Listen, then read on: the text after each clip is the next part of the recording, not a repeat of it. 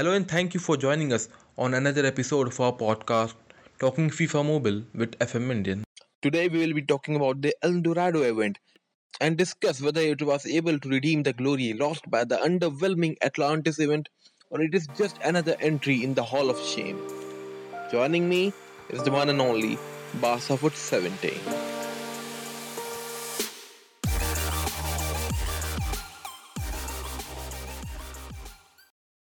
As predicted in our previous podcast, there is a second chapter of the treasure hunt event. So, Basafoot 17, what were your first thoughts about El Dorado? I think immediately we could see that the structure of the event was much cleaner, much uh, what we're used to, you know, a formal path to claim players, something you saw like in transfer.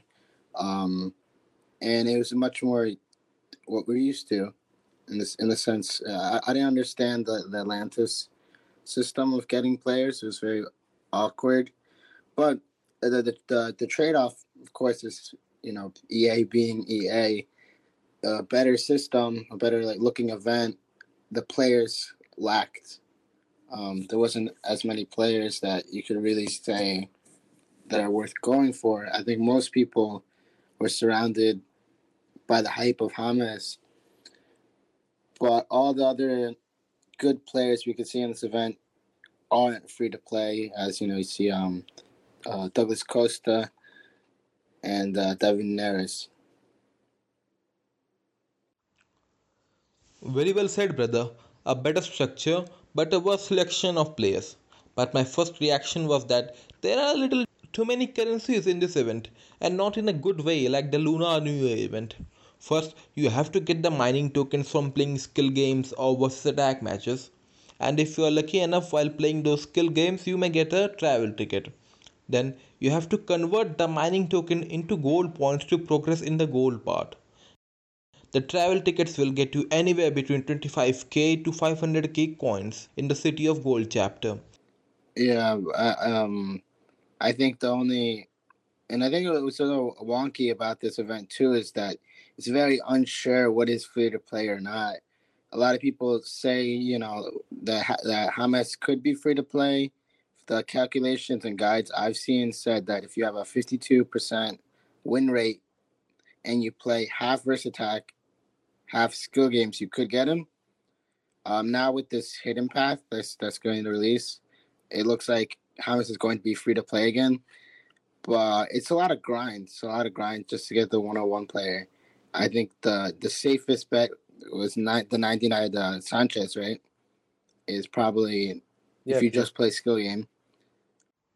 Exactly. I don't know why they did the token to point conversion thing, but it seems like they wanted to add a little engagement to an otherwise dead game.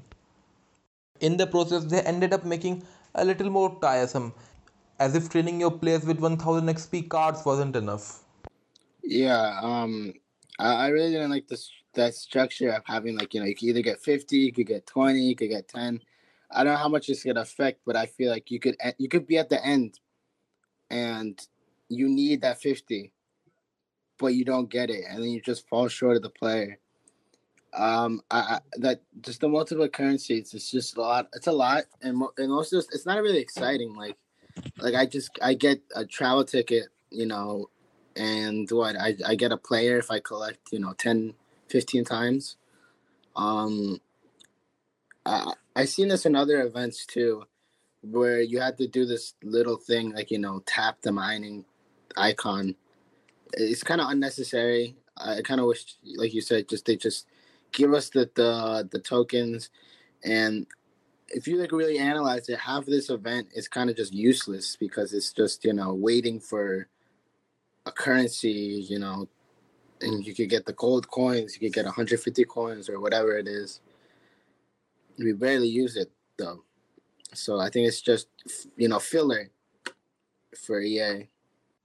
Yeah, it was expected to be a big main event, but has turned into a, a filler event and not a good one.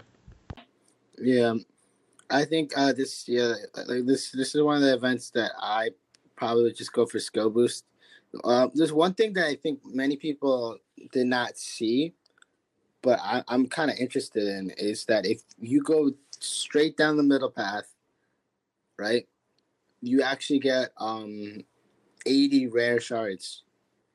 And I don't know about you, but at least for me and other people I've talked about, um, the rare shards is going to be important because I I ran out of rare shards. I I have right now I have 10, but like two days ago I only had, had zero. And if I did the calculation, if you do the SBCs in the event, you do you get those 80 rare shards, and you complete you know hazard as as normal, you could increase by one by one overall. The the the downside though, you potentially lose out on skill boost. From my calculations, if you just do skill games, the max skill boost you could get was like around three thousand. But if you go towards this path that I'm talking about, you only get two thousand, but at the same time you get rare shards. And in my opinion, I think that even though skill boosts are hard to get, I think rare shards are going to be even harder to get. Well, to be honest, I don't agree completely with you because you can earn boosts by doing icon SBCs. But yeah, rare shards and TXPs are the hardest to find. I personally run out of common shards a lot. Yeah, uh, that reminds me though, because with the skill boost, um, uh, I think I, I've heard people talk about this, but I, me personally, even I didn't do this uh frequently. But the SBCs and uh, the, the small SBC challenges, um, that like you know you you like fill a league with um I think it's like seventy overall players, and you could do each Yeah, each league yeah, like yeah, twenty that- times.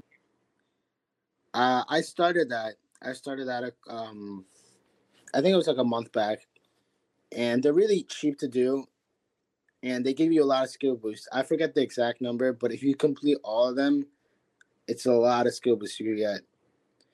Um, I stopped because um, I forgot what event came, but there's an event came, and I was like, I have to save my coins.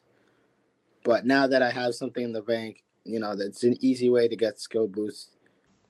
You can get 16,050 boost if you complete all the League Kit SBCs. if I remember correctly, from calculations from other accounts, I believe it's only like 15 mil that you're spending. Um, I know some leagues you can easily find a lot of players under 1,000 coins. Um, I haven't tried anyone any other league that's more than a thousand because I was trying to find the cheapest. But I think for the price, this is a pretty good deal. You know. Yeah, the only 70 rated players above the 1k coins mark belong to the Premier League, as far as I have seen. All right, let's let's talk about Hazard. That's did I let's say talk the Hazard? Uh, Sorry. Let's talk about let's talk about right now James Rodriguez. I think the most exciting card in this event The- to most players, right? Yup, the most trending player in the community right now. Yeah, I, I might. I'm gonna have an unpopular opinion right here, but I don't. I personally don't like Ha- James Rodriguez card as much as others. I see why though. I see why other people want it though.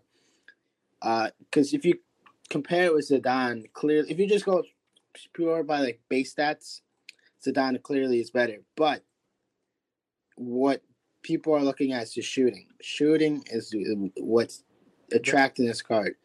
As a cam, it has 130, 138 shot power, 140 long shots, which is the main complaint against Zidane. A lot of people who want to replace Zidane uh, say that his long shots, his shot power is very low.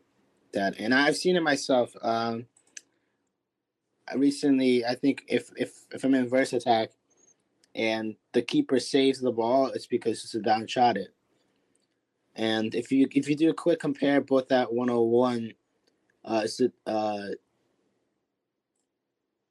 if you look at the the stats, James, like I said, I have 140 long shot, Zidane only 133, 138 shot power, and this is the big one, to only 124 for Zidane, and I think that's what most people are feeling in gameplay. Um, I personally still, I just don't like the 116 pace aspect. Uh, it's only 113 acceleration, but especially with the the style of play, I think people that that doesn't affect most people who want it, want the card.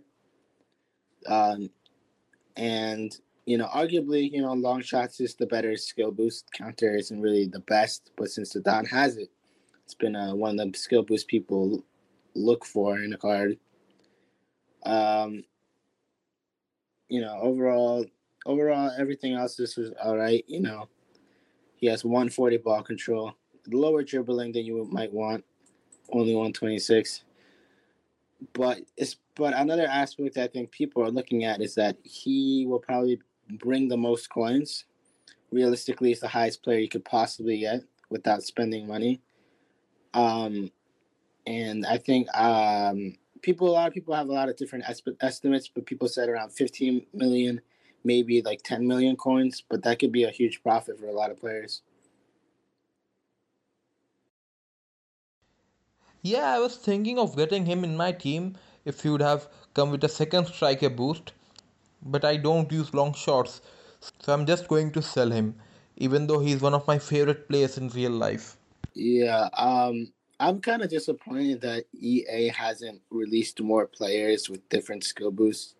We saw that in the the youth uh, and uh, team of the season, ultimate team of the season you saw some players with some strange skill boosts, but could be very useful in building a team.